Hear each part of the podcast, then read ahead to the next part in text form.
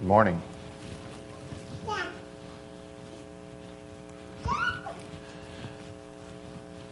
It's been a few weeks. Maybe y'all like the break.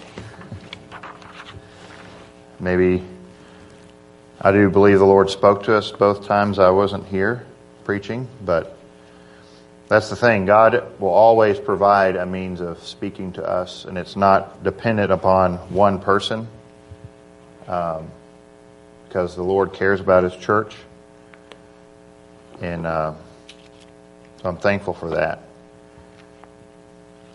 Well, this morning we're going to start a series on spiritual gifts. And this has been some, a topic that I've thought about a lot, especially lately. I started reading a book by um, a pastor named Sam Storms. He's in Oklahoma. And I don't agree with everything that he says, but he, in his books, he was constantly just reminding me that we should expect God to move and that we should be experiencing God's gifts in our, our assembly. And because of that, he, he had actually done a series at his church from 1 Corinthians 12 through 14. And that's what I want to do with us because I believe that Paul gives us a, a picture here of how the gifts are to move, what they are, and why it's important for us as believers to practice the gifts. And so this morning, if you'll stand with me as we read the word of the Lord to us this morning in 1 Corinthians chapter 12, verses 1 through 3. Now, concerning spiritual gifts, brethren, I do not want you to be unaware. You know that when you were pagans, you were led astray to the mute idols. However, you were led. Therefore, I make known to you that no one speaking by the Spirit of God says, Jesus is accursed. And no one can say, Jesus is Lord, except by the Holy Spirit.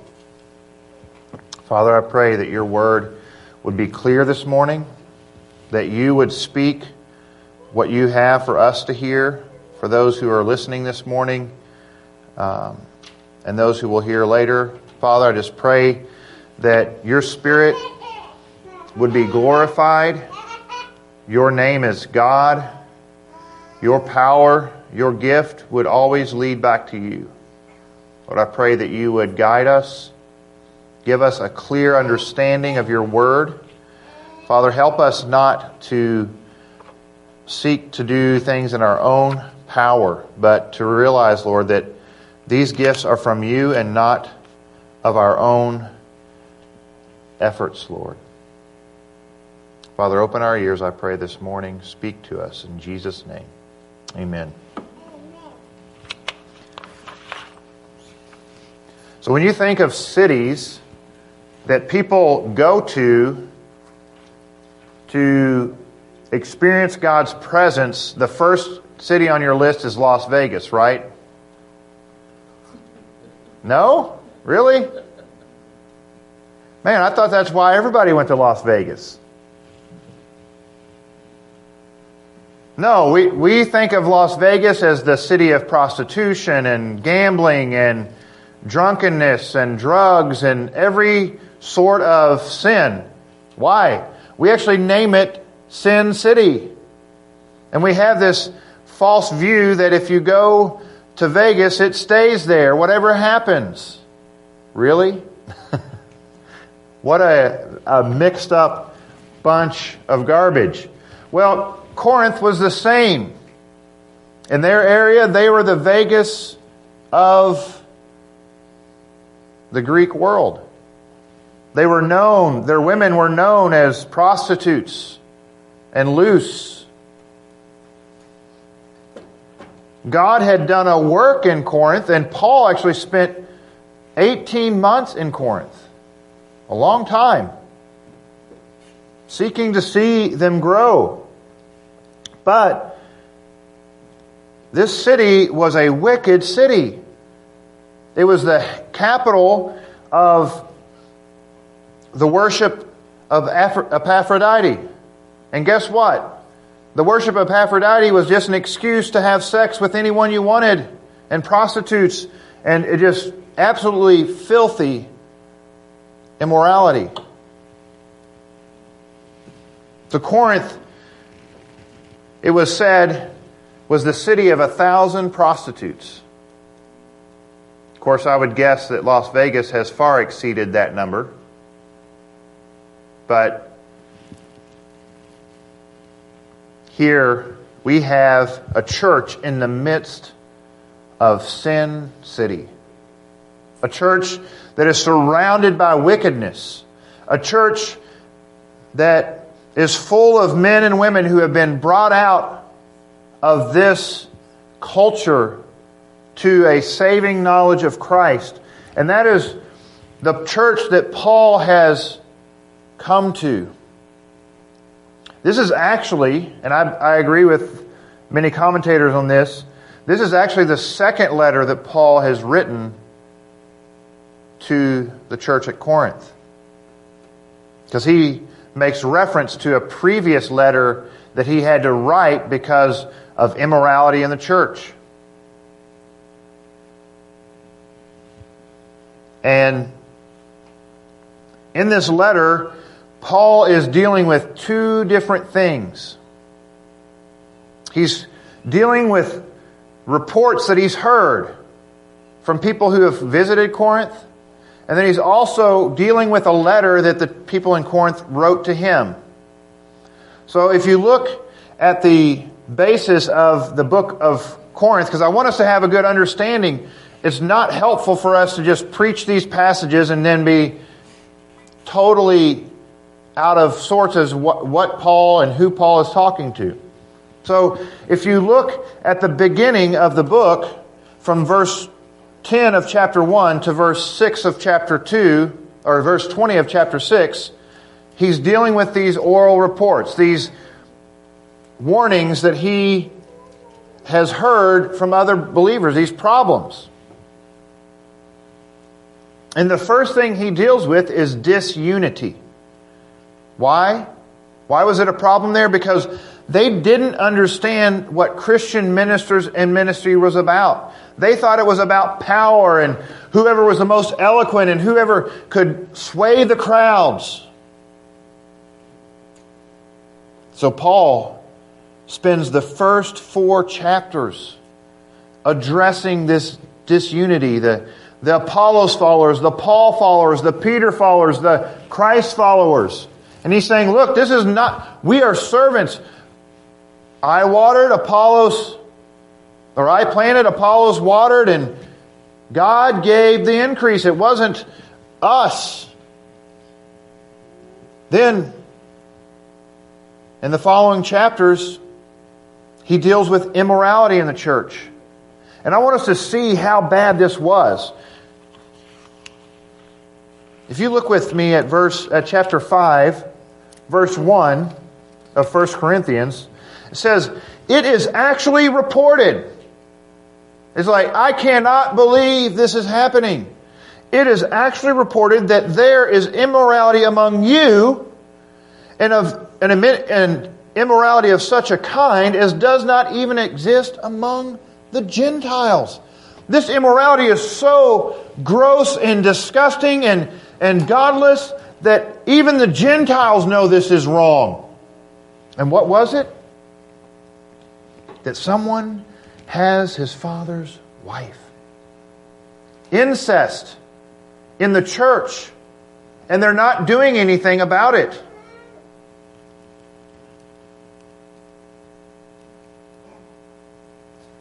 And that's why it's actually because of this that Paul sent a letter previously to deal with this issue.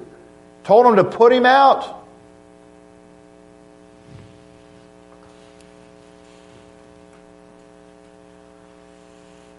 But Paul also deals with not just immorality in the church, but the church also has issues with disputes. They're taking to each other to court over things. He's saying, don't do that. Deal with them together. You're believers. You should, you're in Christ. You should be able to work out your differences without going to the law. Look at what God's Word says and make your judgments. Don't go to the courts of secular men to determine what's wrong and not. And finally, in the oral reports, he deals with the fact that people are taking their freedom in Christ and using it as an excuse to live in sin. So those are the four things that he's heard. These problems are going on. People are taking, they they believe that grace allows him to do whatever. And he's dealing with that. And then finally, not finally, but next he deals with responses to a letter he's received from them. He, he responds, and you, you can see this beginning in chapter 7. He says, Now, concerning the things about which you wrote, it is good for a man not to touch a woman. They wrote that. And so he's, he, in this place, he starts responding and he, he starts dealing with the first thing that they brought up in the, in the letter was sex and marriage. And then marriage as itself. Is it okay? And, and he deals with all this. We don't have time to go over all the things that he's saying here. But here in chapter 7, he deals with the marriage relationship, singlehood, divorce, remarriage, whether those things are right. He says no, despite what some people want to construe. And then in chapter 8 through 11, he deals with idols and the feasts that are involved, idolatry. And then starting in chapter 11, he deals with Christian worship and more specifically, and most specifically, the Lord's Supper. Because they have let their traditions define the Lord's Supper. They're getting drunk like they're at a pagan festival. And he says, that's not okay.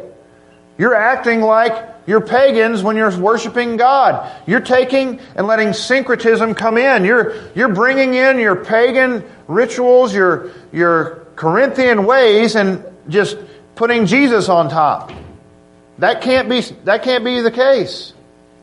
So he deals with that when he tells us about the Lord's Supper in chapter 11. And then, this is the final section of this book. He deals with spiritual gifts from chapter 12 to the end of 14. I don't think it was final by accident. I think it is the last thing he wants them to remember. The problem is the church in Corinth isn't in, they're, they're spiritual. That's not the problem. How do we know that? If you look with me at verse 1 or chapter 1 of Corinthians.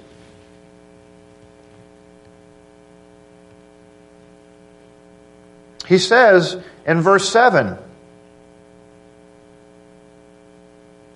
he says, or verse 6, even as the testimony concerning Christ was confirmed in you, so they're, they're believers, so that you are not lacking in any gift. The spiritual gifts that Paul is going to lay out in chapter 12 and in the following chapters, they have them all. What a blessing that must have been. But uh, in that overview I just gave you, what's the problem? There's still sin in the church. Filthy immorality in the church. Isn't that crazy? Why? Because they have allowed the world around them to define how they live. And what Paul is getting at in verse 12, or chapter 12, when we start, he is getting at the fact that they have allowed their understanding of pagan worship to define spiritual gifts and their exercise. So Paul is writing to them so that they understand the proper use of the spiritual gifts and where they come from.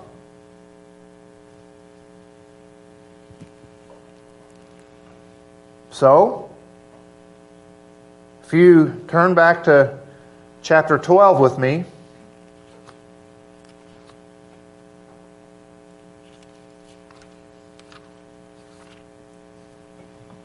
he begins, Now, okay, in light of this, the Lord's Supper, the fact that there is division, there's sin in your body, there, there's problems between you guys, and this is why people are dying, because sin is not being dealt with between you all. Now, concerning spiritual gifts. He doesn't say fleshly gifts or carnal gifts. Actually, the word gifts is added to this because the word here is spiritual things. It's just the word for spiritual, but it's plural. So they assume he's talking about spiritual gifts because then he defines them. He says, Now concerning spiritual gifts, brethren, I do not want you to be unaware, or I don't want you to not know. You need to know. That's what he's saying. He's using a negative, a double negative actually in the Greek, to give, make his point clear. When, when the Apostle Paul uses a double negative, it's like an imperative. I want you to know. So if you see, when you're reading through the writings of Paul or any of the New Testament, they always use a double negative to make a strong point.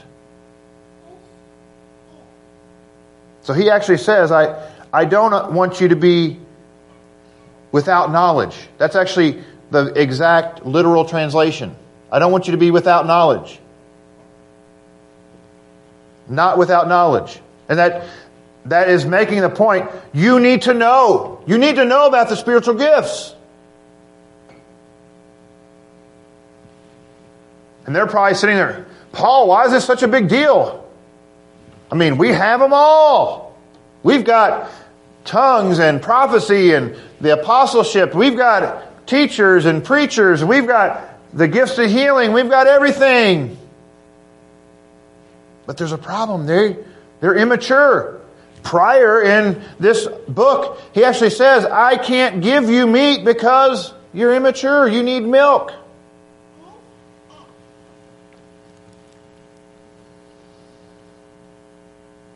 I don't want you to be unaware.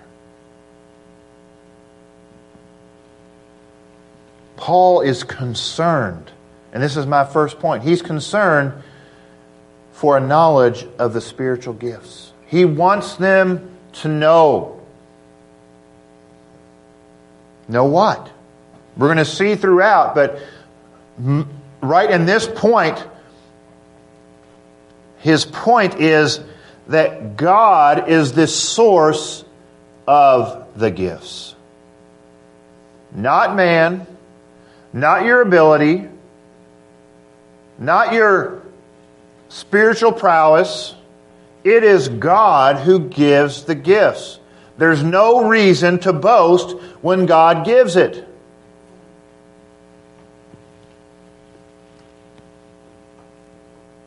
They need to know because Paul sees a problem. He's, he's read their letter and he's, he's looking at the letter and he's thinking, oh my, I can't believe you're having this kind of discord in the church. And the, I, I hear about how the, you're using your gifts for selfish gain and not for the edification of the church. You need to know what the gifts are for, where they came from, and how to use them. And Paul gives us some background. He's, he's pointing us to what Corinth was like, right? He says, You know, you know that when you were pagans, you were led astray to the mute idols. You were led astray to the mute idols. It made me go to Habakkuk. I know you all know where Habakkuk is, so I don't need to point you there. See, I even shot past it. Habakkuk chapter 2, verses 18 and 19 have a good description of idol. He says, What profit is the idol when its maker has carved it? So ridiculous. Or an image, a teacher of falsehood. For its maker trusts in his own handiwork. Isn't that that's just completely ignorant, so foolish. When he fashions speechless idols, woe to him who says to a piece of wood, Awake! To a mute stone, Arise! And that is your teacher? Behold, is overlaid with gold and silver, and there is no breath at all inside it. Verse 20, but the Lord is in his holy temple. He lives. He's there. He's real. He speaks. Let all the earth be silent before him. See the contrast? These mute idols that they were following to the true God who speaks. Saying, look, you you were following dumb idols in the actual use of the word. They could not speak, they cannot hear. And these dumb idols are the result of living for. We see this contrast between the spirit and the flesh. The spirit and the flesh. Their fleshly living has led them to dumb idols. That's his second point. He's concerned about them getting the spiritual gifts, of knowing about them. And now he's saying, look, the result of your living prior to Christ was following dumb idols.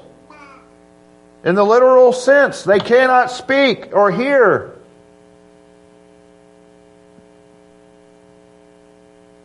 Therefore, verse 3. I know you're thinking three verses. It's going to be a short message, right? I know. Maybe it will be.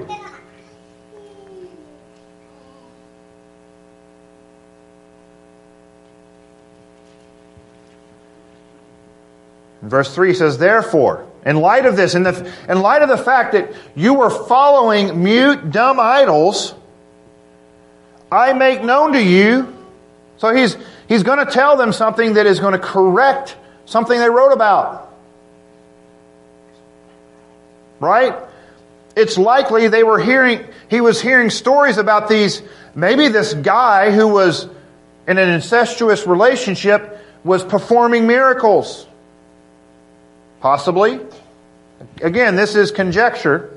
So don't take it as gospel truth. But maybe these people who were sinning in the church, whether him or not, were performing miracles.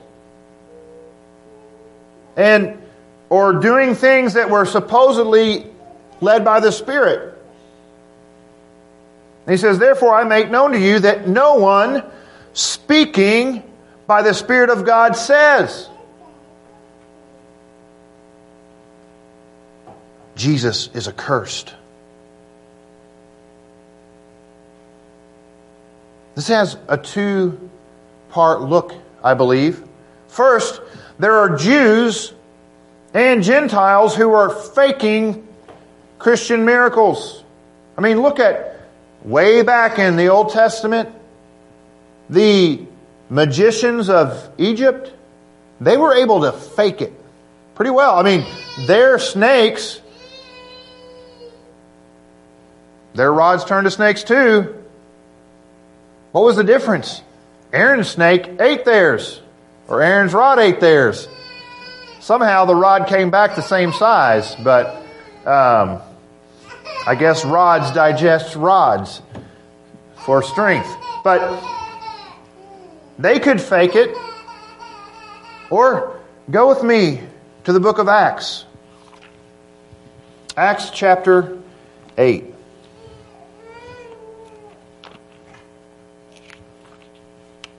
And here we have the story of some things happening in Samaria. Persecution has started, so the churches began spreading out, following the command of Christ because persecution has pushed them out.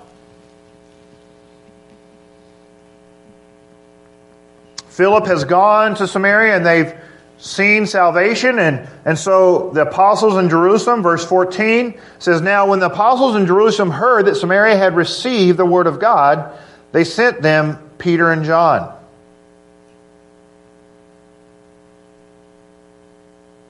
Who came down and prayed for them that they might receive the Holy Spirit. They came to pray that they would receive the Holy Spirit. Now, there's a man there, and we see it before this in verse 12. But when they believed Philip preaching the good news about the kingdom of God, sorry, verse 9. Now there was a man named Simon who formerly was practicing magic in the city and astonishing the people of Samaria. He was, he had power. It would seem power that would be formidable to the church. And he was claiming to be someone great, and they all, from smallest to greatest, were giving attention to him, saying, This man is what is called the great power of God. Right? And they were giving him attention because he had, a, for a long time, astonished them with his magic arts. Kind of like the David Blaine of their time.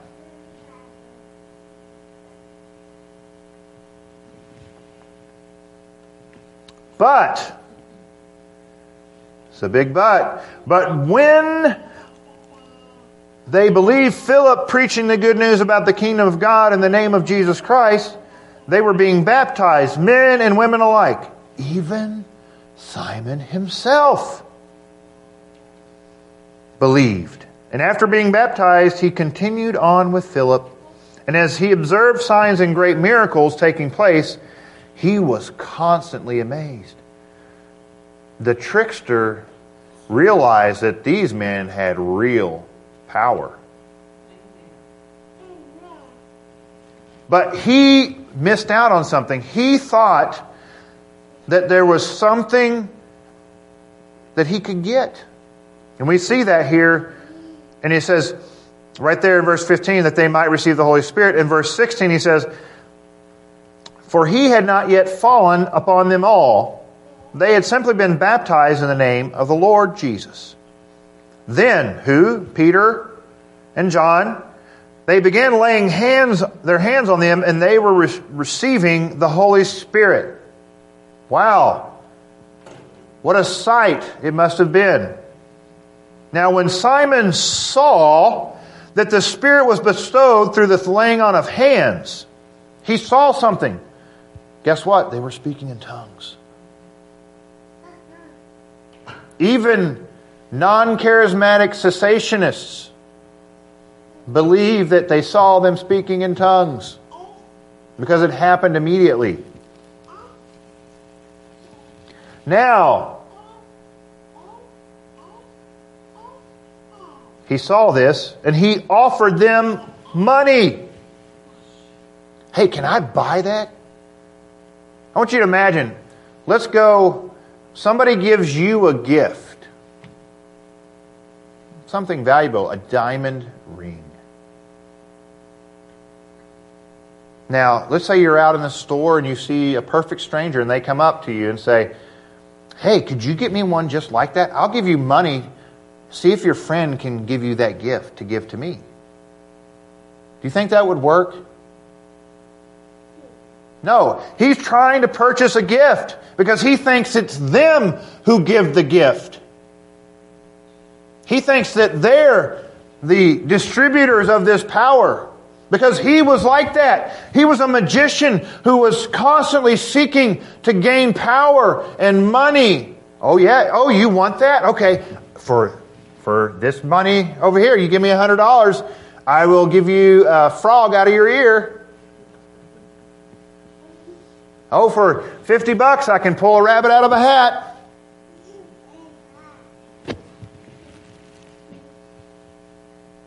So he, he thought, well, you know, the, these, these guys work just like I did. You know, if I, if I purchase it, then I can have same, same power. What happens?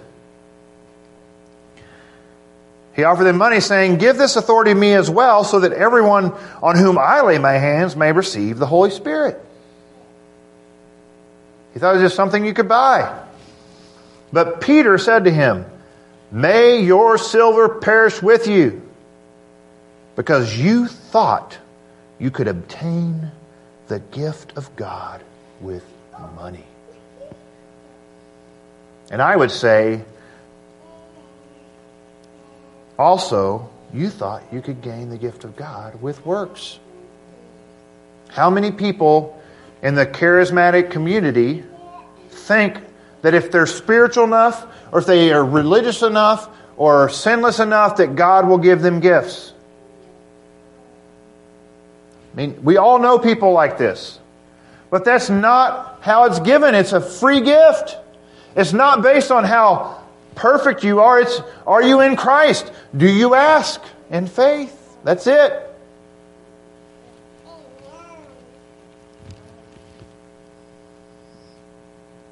What has he said? You have no part or portion in this matter, for your heart is not right before God. He rebukes him.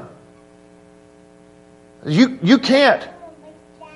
He says, Therefore, repent of this wickedness of yours and pray the Lord that if possible, the intention of your heart may be forgiven you. See how his past life, his pagan ways had influenced him to think that he could buy something that God alone gave? He was confusing the person empowered with the giver.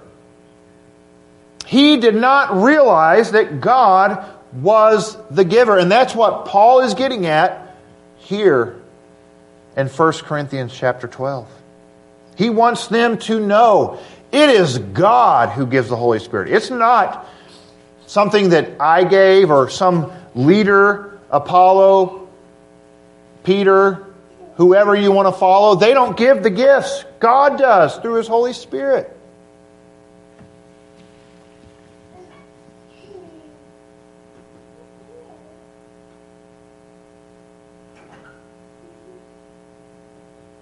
Peter ends his rebuke. He says, For I see that you are in a gall of bitterness in the bondage of iniquity. But Simon answered and said, Pray to the Lord for me yourself so that nothing of what you have said may come upon me. I think he was a born again believer. I really do. I think his response right there shows that.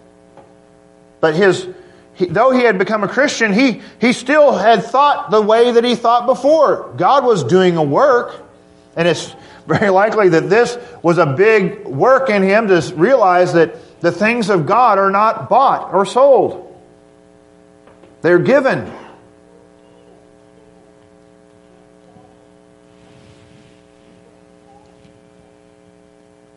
And I use this example because I think it gives us a good picture of the kind of people that Paul is talking about in 1 Corinthians chapter 12. If you'll turn back there with me.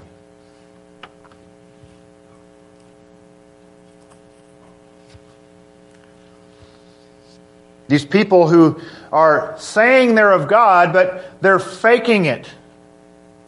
Or they're saying, well, Jesus is accursed. There were Jews who hated Christ, and yet they were trying to do miracles.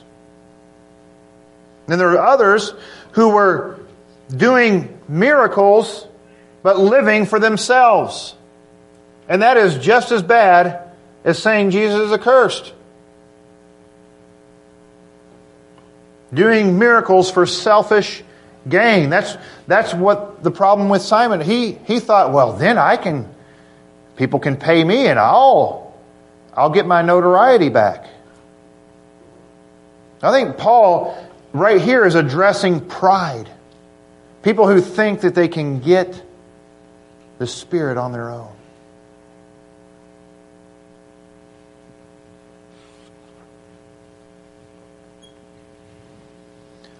So, what we say will expose the truth. That's the final point that we see here in verse 3.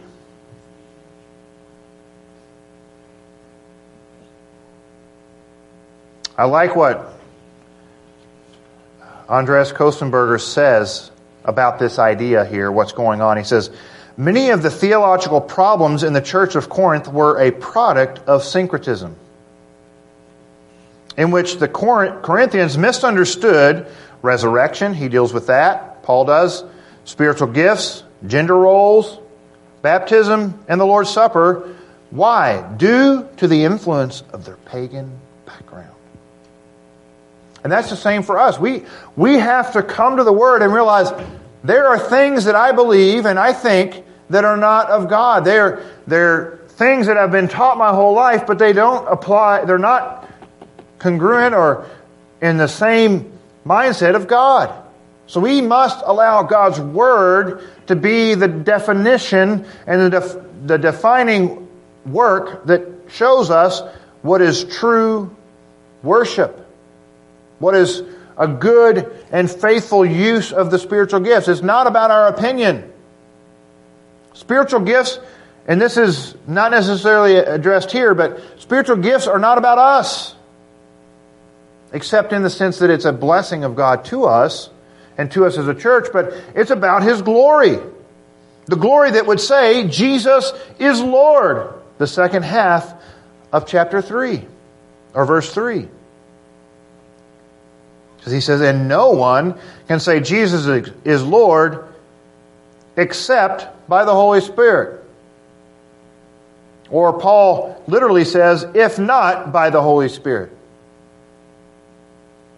The Holy Spirit alone empowers us to say Jesus is Lord. Truly. Yeah, there are plenty of people running around saying Jesus is Lord, but what's, what's, the, what's the problem? Their life doesn't prove that to be true. That doesn't mean sinless perfection. It means that if Jesus is Lord of your life, you will be empowered by the Holy Spirit to live for Him.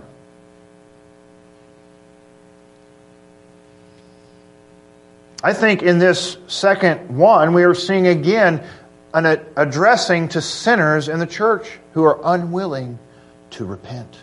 They, oh yeah, Jesus is Lord. And what are they doing? They're living in sin. He's saying, they're not really saying that Jesus is Lord because if they were, they would be living for Him. This, this brother who's living, sleeping with his father's wife, apparently a second wife, I don't know. Still disgusting. The, he's doing this. This man is not of God. He can't live that way and say Jesus is Lord and truly mean it.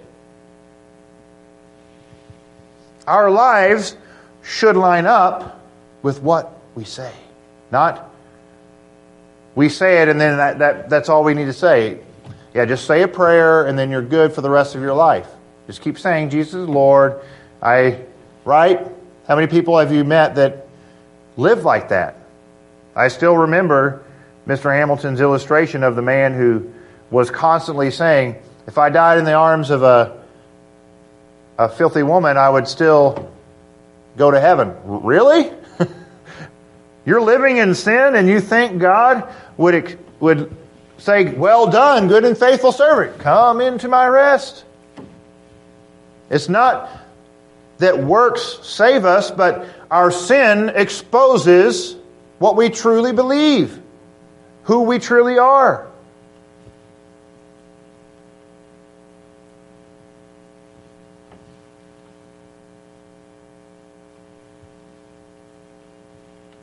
The exercise of the spiritual gifts will always glorify Christ as Lord. Always. The right use of the spiritual gifts will always glorify Christ as Lord. It will never curse Christ. So my, my view here is that these men, they're people who are acting in the gifts, but they're bringing condemnation on the church. They're bringing a curse because people are saying, that guy over there is using it for himself. He's turned. How many people do we know that God used them mightily in ministry and then they started to get away because they, they started to think they were the power? I mean, how many televangelists and people who still are on TV are doing this today? Well, Paul is warning them.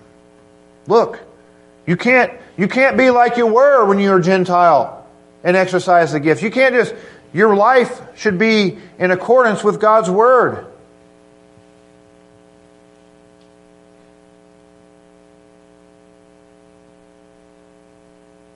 They were practicing gifts based only on selfish desires.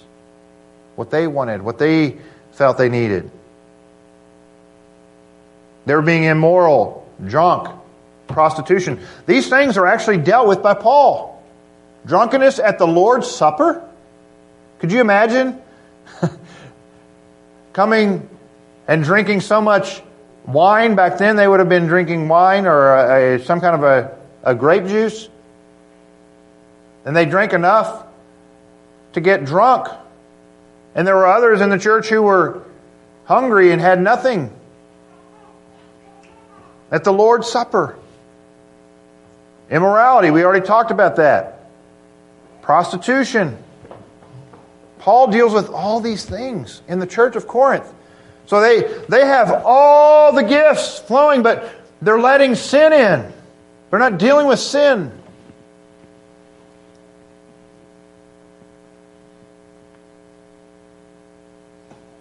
Why? Because they're letting their background define how God works through them. They're not realizing what Paul is going to make a point of. He, he is saying that we should be doing this for the edification of the church and the glory of God. Spiritual gifts have always been about this the edification of the church and the glory of God. If they are not for those two reasons, they are misled. And I would say, dare say that the reason we haven't seen it here yet is maybe our motivation is wrong. And I'm not, I'm labeling, labeling myself too. So please don't be offended. If you are offended, maybe it's true.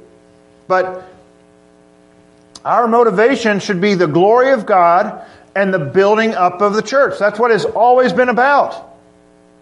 Because when the spiritual gifts you see in the book of Acts, go and read it. Read the book of Acts. It would be a great read this week. It'd probably take you an hour. Read the book of Acts and just look at how many times God is glorified when the gifts are moving. And when people try to give glory to Paul or Peter or whoever, they say, no, no, no, no, no. We're not gods. We're not. No. The true God is Jesus Christ. Look to Him, glorify Him.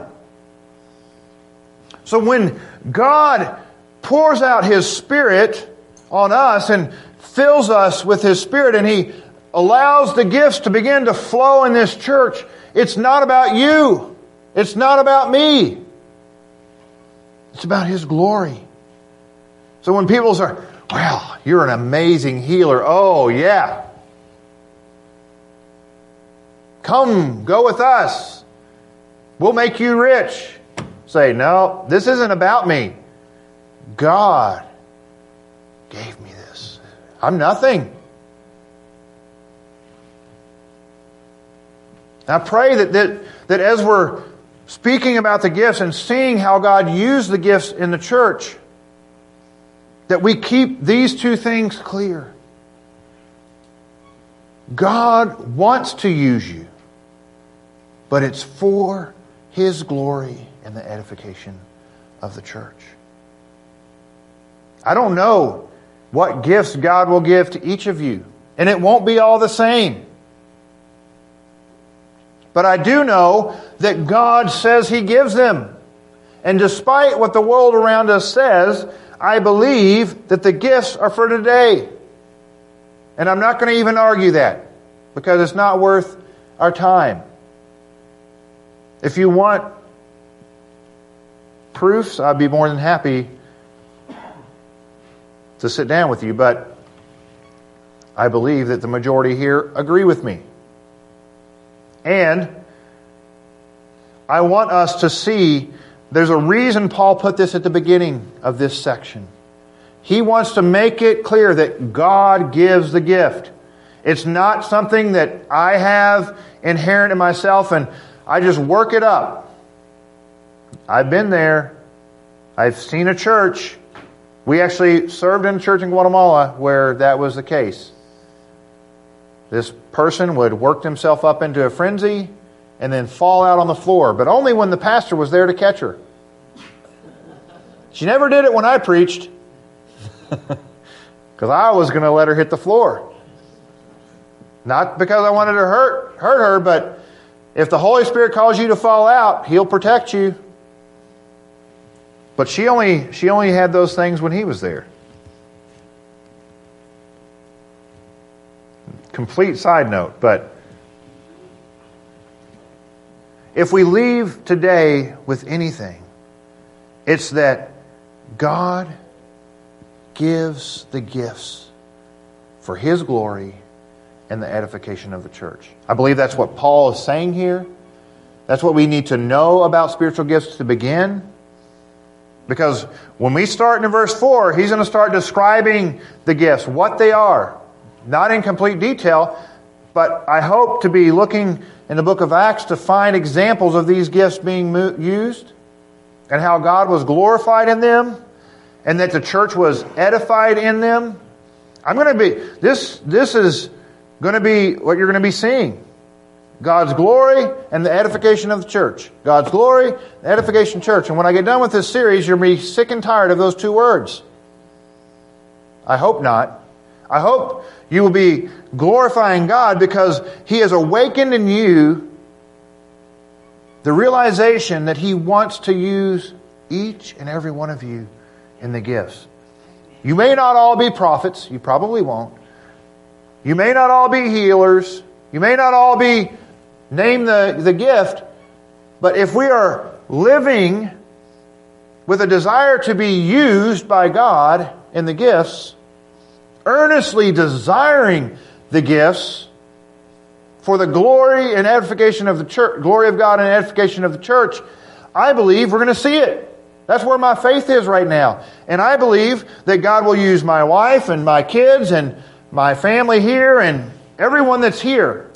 I believe God could begin to work in us a revival of His Spirit and a, a true picture of what the church is supposed to look like. Not because we're big, because we're not. Not because we've got the fancy building on the corner, because we don't.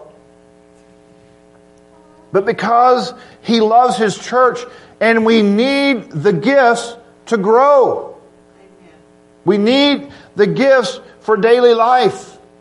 We need the gifts so that He will ultimately get the glory. And that's what I have for us today. Let's pray. Father, we are more concerned for your glory and your honor than anything. Lord, help us to live that way, not just in as we think about the spiritual gifts, but that our lives in work, in school, in whatever aspect of life as a mother or father, as parents and grandparents and whatever role we have in the world, Lord, I pray that we would seek to glorify you. And Lord, that as we begin to see your gifts as they are in your word, that we would begin to earnestly seek them, earnestly desire them, because, Lord, we're imperfect. And give us a desire to be moved by your Spirit in a right way for the building up of your church, not for selfish gain. Oh Lord, you are so magnificent. You thought of everything we would need. Help us, Lord, not to take for granted what we have, but also, Lord, to look to what your word says is available. Help us to be motivated by your glory, that the reason we want your gifts to flow in this church is for your glory and your honor, not so that we can say we were right and they were wrong but so that you would be glorified in this community. That the people who live around this church would be would see the glory of God moving. That we as a church would be empowered in our witness of Jesus Christ. That when we pray for the sick, they would be healed. That when we pray, Lord, for knowledge about things and wisdom, we would experience that, Lord, that when you empower us to prophesy or give us words of knowledge or to teach or to preach, Lord, that we would experience your presence and that your presence would rest over not only this place, but each and every one of us every day of the week. And Lord, that it would drive us to your word. Give us a hunger and a thirst for you. Lord, we need you. We can't live without you. Bring us your Spirit. Fill us afresh, Lord, with your Spirit. That your gifts would flow in this church for your honor, your glory, and for the edification of this church. We praise you and thank you, Lord, and trust that you will be with us this week. In Jesus' name, amen. Well, I hope that you're expecting God to move through these messages. I've thought a lot about this. Fortunately, I haven't had as much time, thanks to my uh, semester, to get started in it yet, but I'm excited about where this is leading and um, just listening. I've been listening to that sermon series that that man preached, Sam Storm preached, and though I don't agree with everything he says, it's been lighting a fire in me just to see God move because it was interesting. This church is a Baptist church in Oklahoma, and at the end of some of the services, he's actually there are people giving words of knowledge in a Baptist church. I'm not trying to downplay Baptists, but most Baptists don't believe in the gifts. And here's a church that is actively seeing God move and speak, and I believe we can experience it here. Not because we're something, but because God's Word says it. So I'm going to stop preaching. Uh, have a blessed week, and I pray that you would enjoy God's presence this week. So. Have a good week.